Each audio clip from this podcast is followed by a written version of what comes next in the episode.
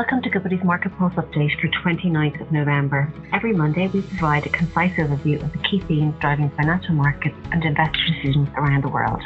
We're joined today by Chief Investment Officer Bernard Swords. Good afternoon, Bernard. I suppose uh, the thing on everyone's mind is a new variant and the impact, I guess, that it had on markets late last week a bit of poise recovered this afternoon and mm-hmm. today, Monday, but, but you might just talk us through what's going on from a news flow perspective and indeed a market perspective.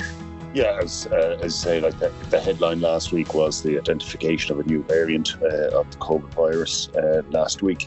Now, I suppose it came at a time when we were seeing rising in infections in Europe anyway, so we were probably hypersensitive uh, to any any news on on COVID.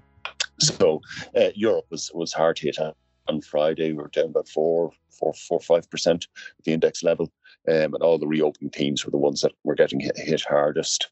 US held up a bit better. It was about two and a half percent down, and it's probably recovered half of that now today. I suppose there's just a, a lot of lack of knowledge uh, of the new variant. Um, uh, how uh, will it lead to a spike in hospitalizations? Will it spread very rapidly? They say it will, but you don't know for a couple of weeks after identification of it and uh, how it transmits. I guess if we look at it, we had the, the Delta variant, which was uh, which transmitted far quicker than earlier variants caused a little bit of disturbance in economies and markets, but uh, essentially it didn't stop the, the roadmap to, to, to the recovery. Uh, just gave us a few bumps along the way, but we'll have to wait for firmer data over, over the next couple of weeks. I guess given the time of year, Bernard, from a market perspective, things will probably move a bit sideways going into the end of the year, don't you expect? It, it was shaping up to be a, a, reasonable end. So if we take other things that happened last week, we had the, the two, two big central banks, the Fed and the ECB, uh, minutes out from their meetings most news coming from from the Fed rather than the uh, ECB.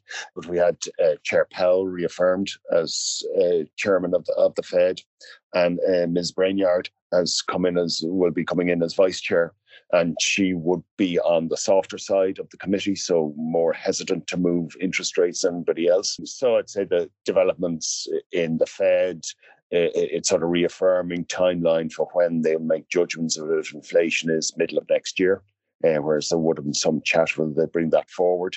Um, I'd say you're looking a bit, bit on the softer side from the Fed after last week. And the ECB, they confirmed that PEPP will be removed in, in March as, as we expected.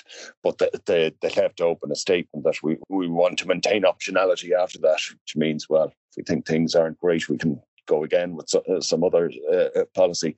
So what we saw from the central banks last week was, was reasonably supportive. And I guess the other plank that's been underneath is what's been going on on the growth side. Um, and we continue to see better figures coming out of the US. So a lot of uh, what they call high frequency data. So restaurant bookings, air travel, car travel, credit card transactions, they're back up to year highs again after softening August, September period when, when the Delta variant spiked up in the US.